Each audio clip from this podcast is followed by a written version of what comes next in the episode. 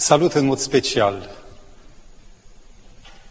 Pe aceia care, de dragul Galileanului, în aceste zile sau săptămâni, au cunoscut umbra întristării, au simțit disprețul altora, au simțit chiar durerea oprobiului din partea celor dragi. Cunosc chiar un caz care, pentru că iubește cuvântul și ar dori să știe mai multe despre Galileanul Iisus Hristos, a suferit chiar despărțirea de familia lui pe care o iubește. Există o mare luptă în care suntem și care își cere tribut. Știm că diavolul are o armă și arma lui este să ne răstignească. Iar avem, în această luptă avem și noi o armă supremă, este de a ne lăsa răstigniți. Și totuși, odată va veni un timp când se va sfârși totul. Când această luptă nedreaptă de obidire, de ucidere a mielului, va lua în sfârșit capăt. Există un dies ire, o zi a mâniei. Și ne surprinde faptul că în Evanghelie, care vorbește despre jertfa Domnului Hristos, care iartă păcatele, în Evanghelie Iisus Hristos personal, în 24 de pasaje distincte, care nu se repetă, vorbește despre judecată, despre faptă și răsplată, despre pedeapsă, despre vaiuri, despre plânsul și scrâșnirea dinților, despre întunericul de afară. Bunul simț spune că da, trebuie să vină o zi a judecății. Trebuie să existe un ceas al retribuției. În același timp ne temem. Nu suntem siguri dacă cunoaștem bine criteriile acestui ceas.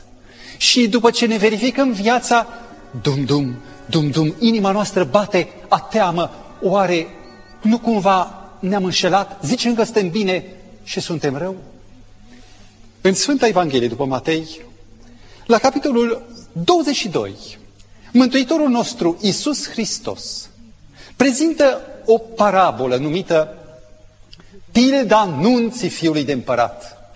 Ah, când auziți de nuntă, sângele se urcă vioi spre creier, este bucurie.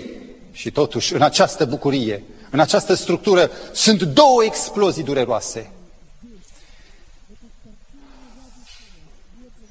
Aș vrea să vă citesc acest fragment, pentru că fragmentul acesta, rostit cu trei zile înainte de răstignire, suntem în săptămâna patimilor, are o încărcătură atât de semnificativă care să descopere pe ce criterii merge judecata.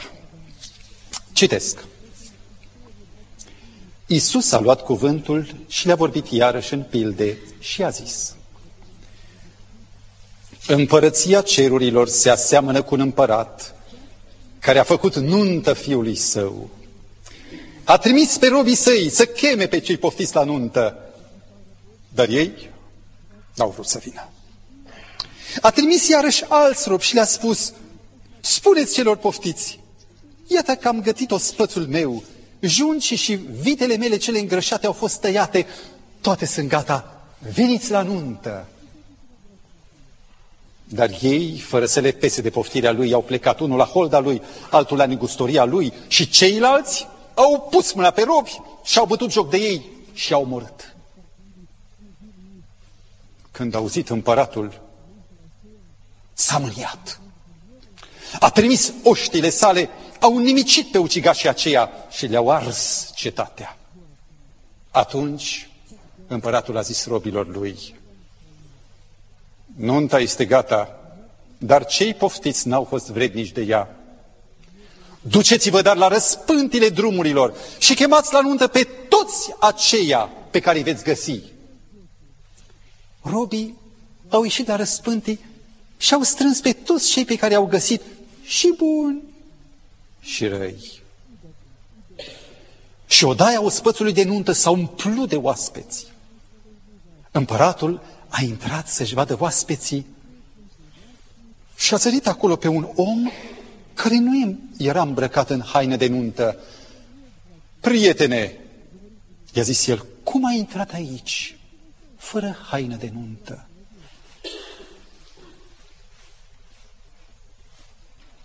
omul acela a amuțit. Atunci împăratul a zis slujitorilor săi, legați-i mâinile și picioarele și luați-l și aruncați-l în întunericul de afară.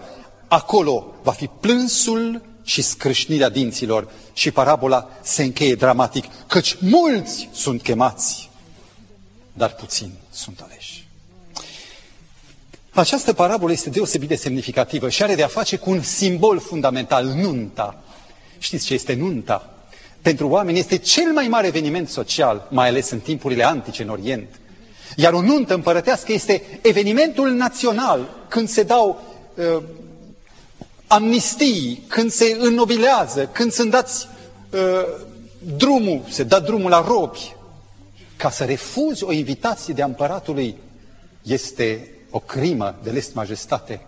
Și după ce prima dată refuză, împăratul e bun, are răbdare lungă, îi mai trimite o dată. Cu ostentație și violență, ei își declară îndărătnicia și protestul, indignarea față de împărat, nu față de nuntă, ci față de stăpân. Și atunci are loc acea rupere a stăvilarilor, mânie. Soldații merg și execută ordinul și pământul se nivelează. Și împăratul, cu masa gata, cu mirele și mireasa, fără nuntaș, trimite pe robi în toată lumea, la drumul și gardul, la răspântile drumurilor, chemați pe cine? Erau gata să scrie pe toți, pe toți și buni și răi, pe toți și buni și răi. Și acum te întreb, nu cumva este aici o, o nedreptate? Oare nu contează dacă ai fost bun sau rău? Nu cumva, nu contează dosarul tău? Care sunt criteriile judecății? Cu atât mai mult cu cât în Scriptură, în greacă, scrie nu și buni și răi, ci și răi și buni, majoritatea răi.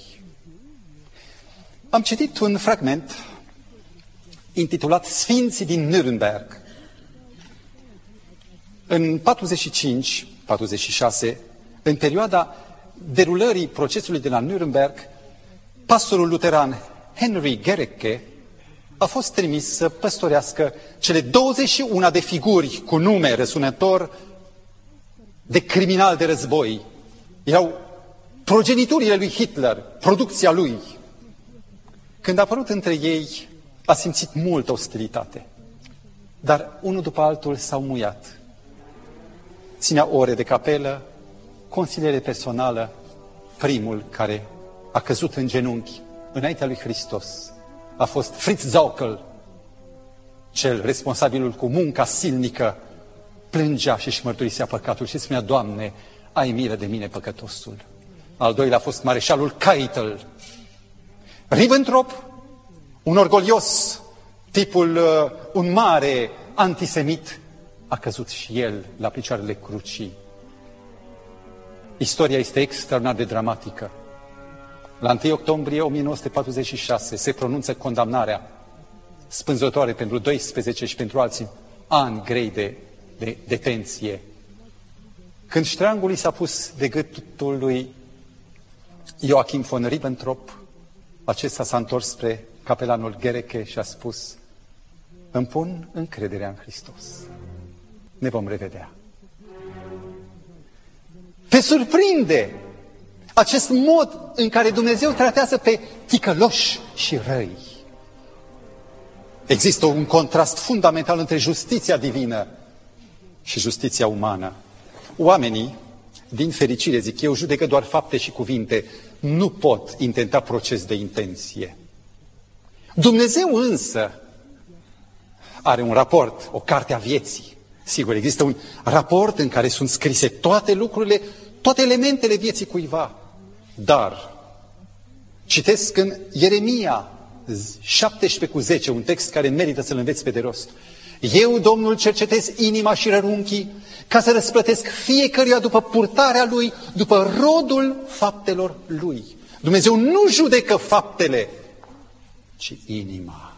Și aici este minunea judecății lui Dumnezeu. Că Dumnezeu nu judecă delictul, ci delicventul. Nu fapte, ci oameni. Nu un raport rece, ci vis-a-vis -vis de acest raport, atitudinea inimii cuiva. Pilda pe care am citit-o are două explozii. Prima, când cei invitați refuză, și iată că în urma acestui gol, acestui vid de participare, împăratul cheamă pe oricine, și buni și răi. Și iată că toți răspund pozitiv. Este chemarea Evangheliei care invită pe toți. Și toți răspund. Și totuși, în loc de bucurie nelimitată, este o altă bum, o altă explozie. Oare ce să însemne asta? Aici este centrul de gravitate, punctul de descărcare a tensiunii din parabolă. Iată ce am uh, cugetat. Toți creștinii se bucură și primesc harul lui Dumnezeu. Cred în jertfa înlocuitoare și acceptă substituția, înlocuirea, schimbul. Aceasta însemnează intrarea la nuntă, așezarea la masă, mulți ani trăiască, se cântă în cinstea mirilor. Dar această intrare la nuntă e insuficientă. Doar intrarea în biserică sau la Evanghelie nu-i destul. Pe lângă acceptarea schimbului, mai trebuie efectuarea schimbului. N-am la mine o monedă, dar închipuiește-ți că am un ban. Orice monedă are două fețe. Pe o față scrie o valoare, deci harul, o valoare, care cumpără. Pe cealaltă față ce este? Este chipul emitentului, e chipul împăratului. Nu-i destul doar să ai părtășie la har prin moartea Domnului Hristos. E nevoie ca experiența ta să cunoască prezența, chipul Lui. Și de aceea mi-amintesc de extraordinarul text din Romani 5 cu 10 care spune și dacă atunci când eram vrăjmași am fost îmbăcați cu Dumnezeu prin ce? Prin moartea Fiului Său, vă rog fiți atenți la ce urmează, cu cât mai mult acum când suntem împăcați cu El, vom fi mântuiți nu prin moartea Lui, textul nu spune așa, și vom fi mântuiți prin viața Lui. Banul are două fețe. Și viața Lui, care se cere să o trăim, este tocmai haina de nuntă. Împăratul a intrat să-și vadă oaspeți și a zărit acolo pe un om care nu era îmbrăcat în haina de nuntă. Când am citit prima dată acest fragment, mi-amintesc, la începutul credinței, am simțit așa o indignare și am spus, Doamne, de ce îi cer să aibă haine de nuntă când el l-ai cules de pe stradă, e un cercetor? De unde să aibă el haine de nuntă? Dar după aceea am observat că e singurul. Nu au fost toți culeși de pe stradă. Aceia de ce nu sunt în culpă? Înseamnă că era un mod de a rezolva această criză și că el n-a vrut să o accepte. La greci, istoria ne vine în ajutor, există suficiente surse nu-i timpul acum să vi le dau. Există obiceiul, la vechii greci antici, ca pentru oaspeții neanunțați să existe o garderobă cu haine de nuntă. Iar în Orient, în timpul Mântuitorului, la nuntă se purtau haine lungi și albe. Era un simbol. Cine venea altfel decât așa, venea ca să, să întunece, să spurce întâlnirea. Și acest lucru se pedepsea. Este extraordinar că această carte, Sfânta Scriptură, începe cu Geneza, cu o haină, Geneza 3, 21, Domnul Dumnezeu a făcut omului și neveste lui haine de piele.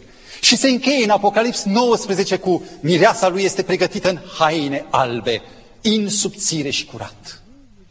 Aceeași haină, Hristos în voi, viața lui în mine. Romani 13 cu versetul 14, Notați acest text. Pavel spune, îmbrăcați-vă, și acum vine explicația, îmbrăcați-vă în Domnul Isus Hristos. Acum înțeleg. Și omul acela când să zică, a amuțit.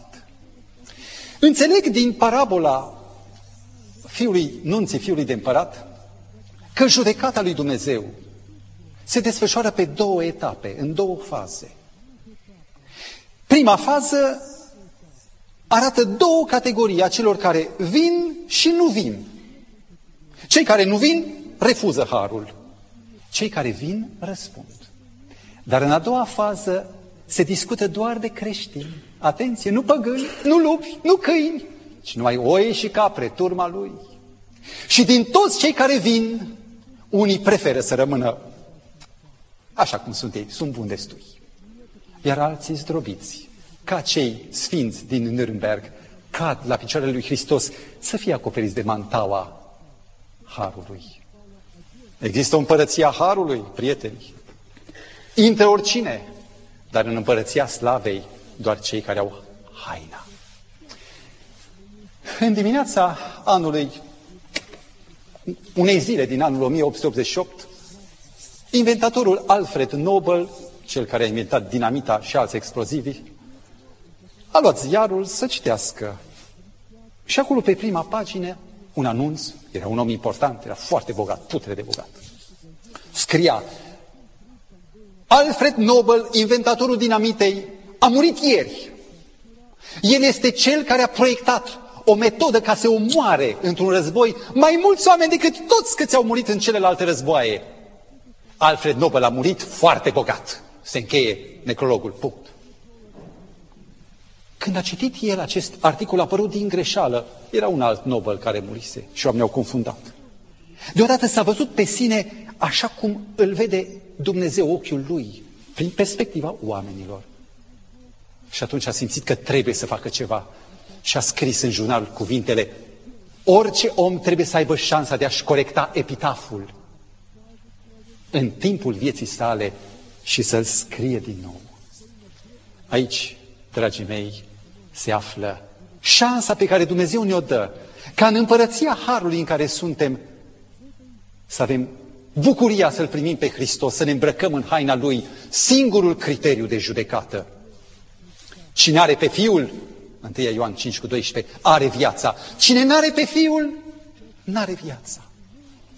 Deznodământul acestui pasaj este teribil. Atunci împăratul a zis slujitorilor stăi, legați mâinile și picioarele și aruncați-l în întunericul de afară.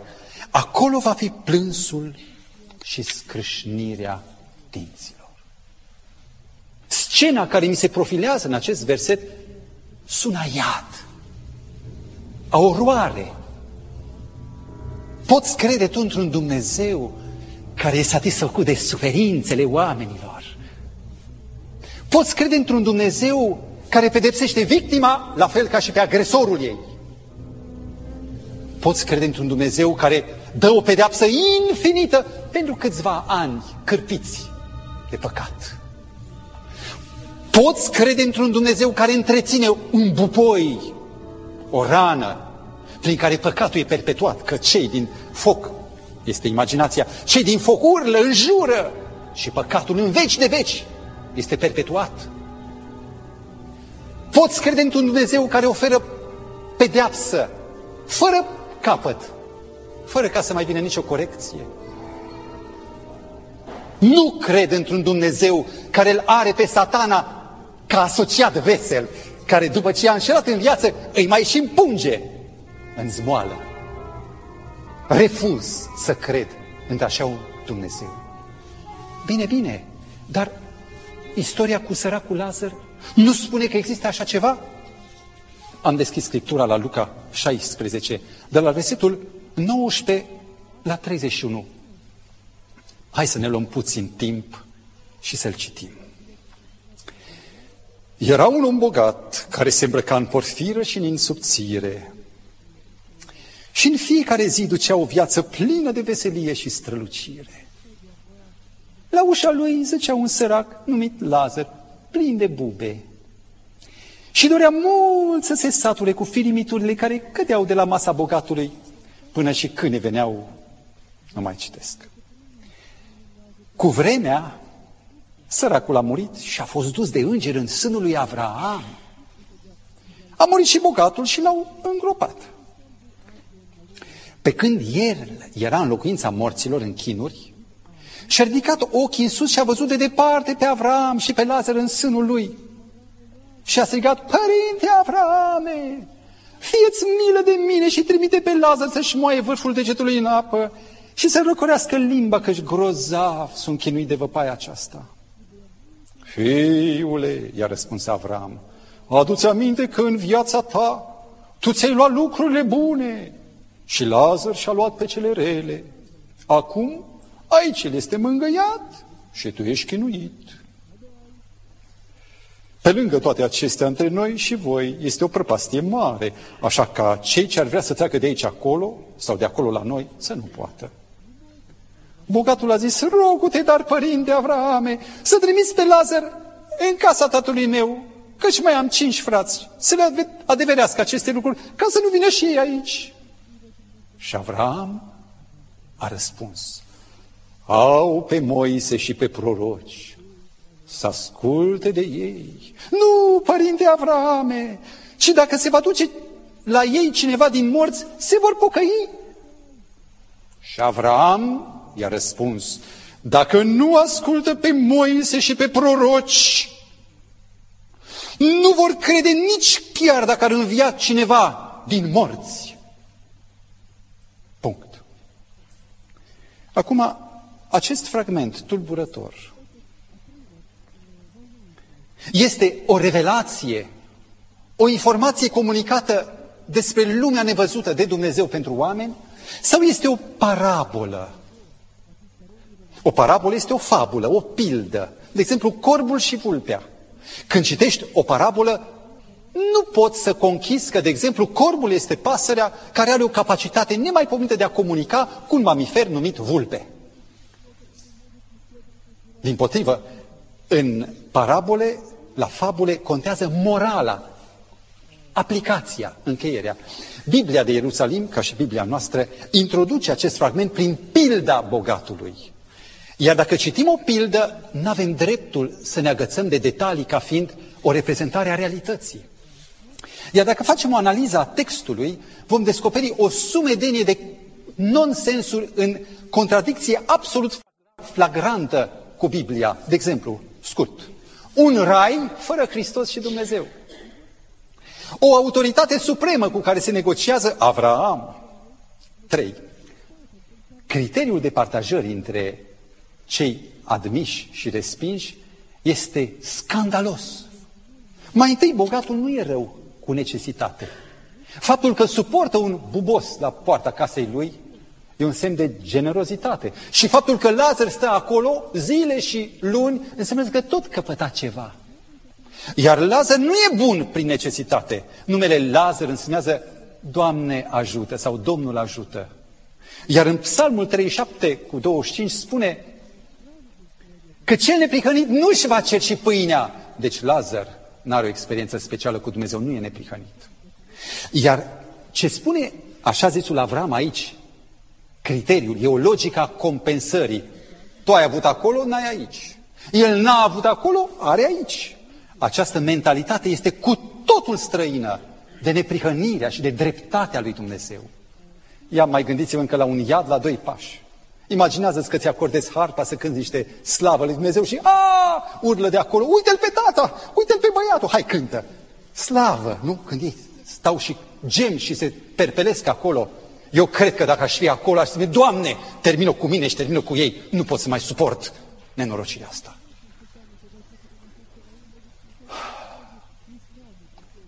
A fost un băiat, un tânăr care a ucis doi tineri ca el pe nume Gary Gilmore din Utah. Am citit într-un ziar.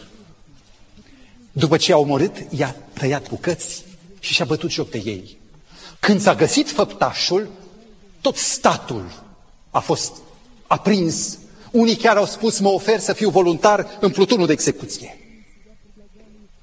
Nimănui însă din toți oamenii ăștia răi și păcătoși, nimănui nu i-a venit ideea să spună, nu, nu, cer să-l torturați cu încetul, la foc mic, să ardă mult.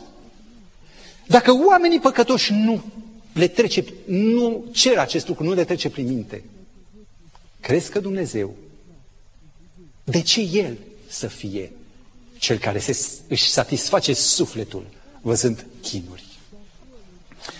Comentariul critic internațional al Bibliei este un, uh, un comentariu modern și Uh, respectabil spune ideea că detaliile parabolei sunt, important, sunt un împrumut din credința populară iudaică despre condiția sufletului în șeol, în mormânt. Și n-ar trebui deloc înțelese ca fiind o confirmare a acestei credințe populare. Deci așa credeau la data aceea oamenii. Am cu mine un pasaj din scrierile lui Josephus Flavius. Și ascultați ce spune Josephus. Cum credeau iudeii din tipul acela? Citez. Cât despre Hades, în care sunt reținute sufletele drepților și ale nedrepților, spune Josephus, este un loc în lume, o regiune subpământeană în care lumina din această lume nu luminează. Dar nu toți merg pe aceeași cale, ci cei drepți sunt conduși spre dreapta, spre o regiune a luminii, în care cei drepți au locuit de la începutul lumii. Acest loc noi îl numim sânul lui Avraam. Ați văzut de unde vine sânul lui Avraam? Cât despre cei nelegiuiți, ei sunt trași cu forța în partea stângă de către îngeri numiți peste, peste ei pentru pedepsire. În această regiune este un loc anumit deoparte ca un lac de foc nestins. Acei care sunt aproape de el aud continuu zgomotul lui și stau chiar în aburul fierbinte. Dar mai mult, văzând locul părinților și al celor drepți, chiar prin aceasta ei sunt și mai mult pedepsiți. Un haos adânc și mare este între ei, așa încât un om drept care are milă de ei să nu poată ajunge la ei. Și nici unul nedrept care ar fi destul de îndrăzneț și ar încerca acest lucru să nu poată trece peste el. Ați auzit?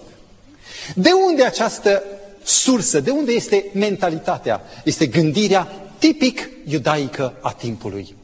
O gândire care contrazice Biblia frontal, pentru că Biblia spune, în Isaia 63, de exemplu, că Avram nu ne cunoaște, Avram nu e în cer.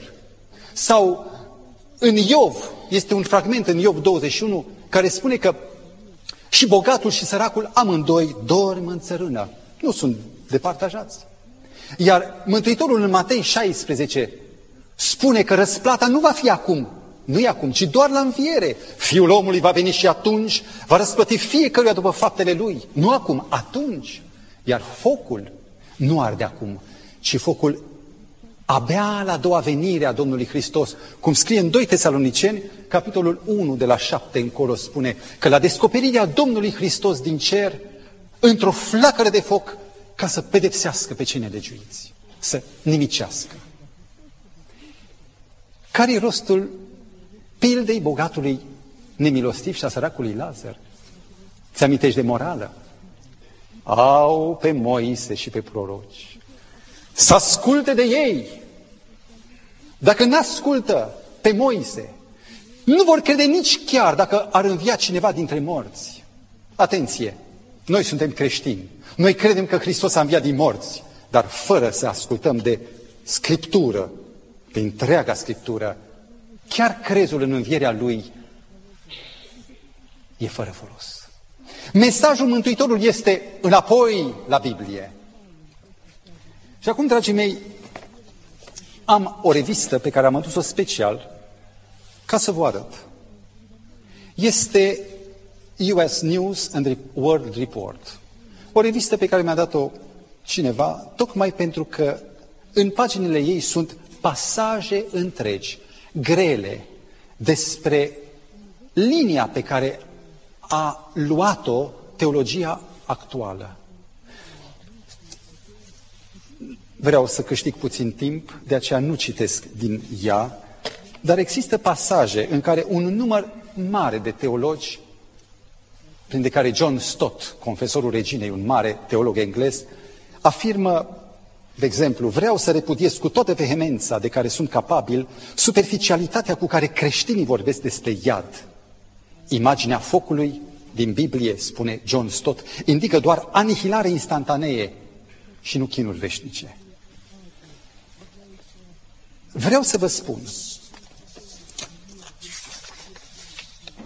că această turnură, această analiză a Scripturii, l-a condus până și pe Sfântul Părinte din Vatican să dea de curând, și tot aici în această revistă apare declarația Papei Ioan Paul al II-lea, o refasonare, o corectare a concepției despre iad, care, în care el, Sfântul Părinte, Pontiful din Vatican spune că iadul ar trebui să fie mai degrabă considerat o stare și nu un loc. Ce spune însă Biblia? Și aici este punctul cel mai frumos. Mi-am făcut o mică schiță pe care vă reprezint imediat pe ecran, în care, într-un sumar, nu e vreme de texte și de alte lucruri.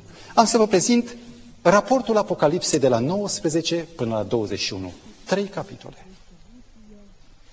Va veni un moment foarte curând, a doua venire a Domnului Hristos, când toți cei vii neprihăniți și neprihăniții care dorm se vor întâlni să-L întâmpine pe Domnul, vor învia neprihăniții. În timp ce cei pierduți vor alerga la munți spunând cădeți peste noi și acoperiți-ne de fața celui care vine.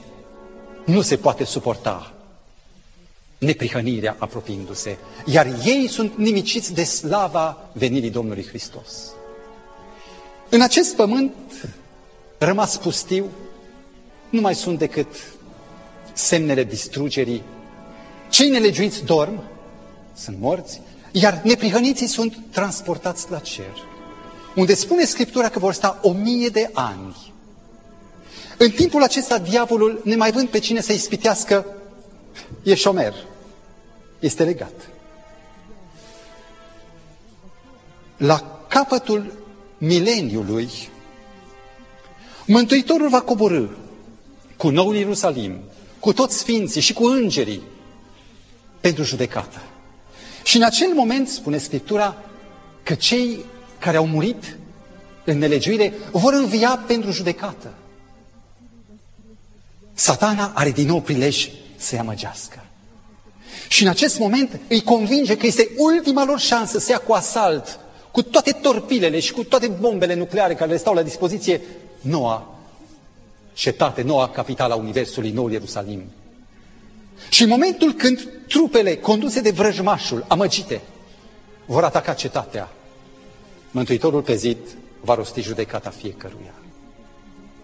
Și fiecare își va vedea raportul vieții și fiecare va mărturisi că drepte sunt căile lui Dumnezeu, că Dumnezeu a vrut să-l scape și el s-a împotrivit. Și atunci, la încheierea acestei sentințe, focul se pogoară din mâna Domnului Hristos și pământul întreg devine un iaz de foc. Munții se topesc, vă dați seama, e o moarte instantanee. Că iazul de foc este doar o metaforă, se de foarte clar în Apocalips, capitolul 20 cu versetul 14, unde spune și iazul de foc este moartea a doua. Notați textul și citiți acasă. Moarte și nu chin veșnic. Iar Apocalips 21 spune cu mare putere.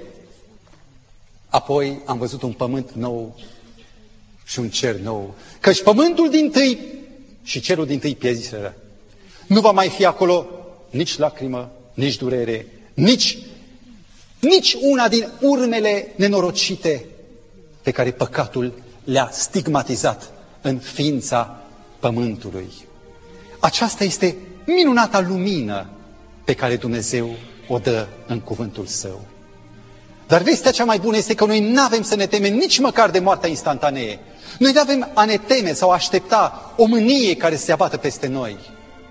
Noi credem că Dumnezeu ne-a chemat în Fiul Său, azi cât este încă vreme, să putem să-L alegem pe El.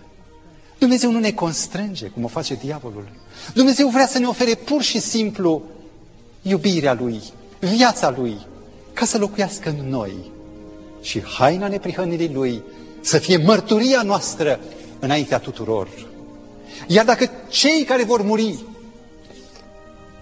cei care se vor afla în fața judecății nelegiuiților, vor întreba de ce sunt aici, vor afla că nu pentru păcate, nimeni nu trebuie să mai moară pentru păcatele lui, pentru că Hristos a plătit.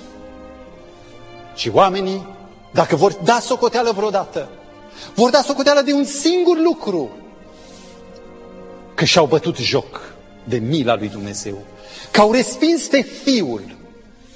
Cine n-are pe Fiul, n-are viața. Dar cine are pe Fiul, are viața.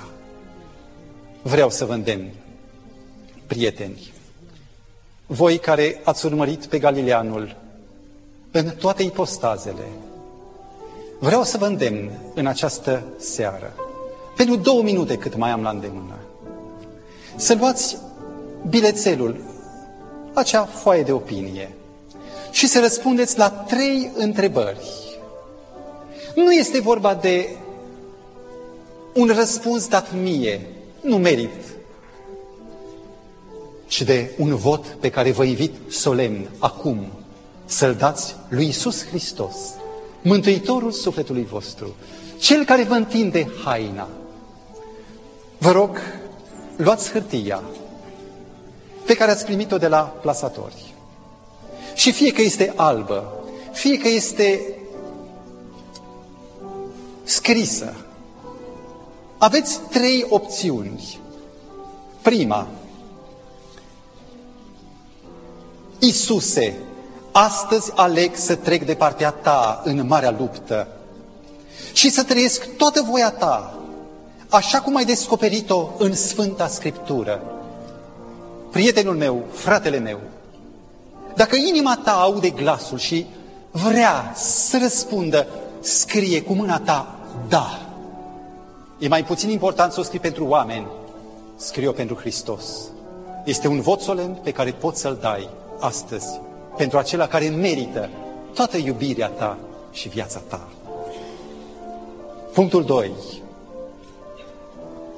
Doresc să îmbrac haina ta albă și să trăiesc viața ta, Isuse, iar tu să scrii numele meu în cartea vieții. Dacă guști de acum bucuria de a vedea fața Mântuitorului, scrie pentru Hristos, votul tău, vreau să-i aparțin Lui și să port haina Lui. Și al treilea punct, pentru care poți să-ți împărtășești sau să-ți depui votul. Doresc să studiez mai temeinic Sfânta Scriptură, ca să fiu pregătit pentru ceasul judecății. Dragul meu, dacă vrei, poți aceste bilete să le dai plasatorului. Important este însă nu să le dai sau nu, ci să scrii înaintea lui Dumnezeu votul tău din ziua de azi, o zi prețioasă, 15 martie, și cerul notează data, notează hotărârea ta. Este o răscruce și viața ta trebuie să fie purtătoarea lui Hristos. Mă rog ca Bunul Dumnezeu să pecetuiască votul tău și în ziua veșniciei să ne unim în im de slavă pentru singurul care merită mielul lui Dumnezeu care a fost junghiat de la întemeierea lumii. Amin.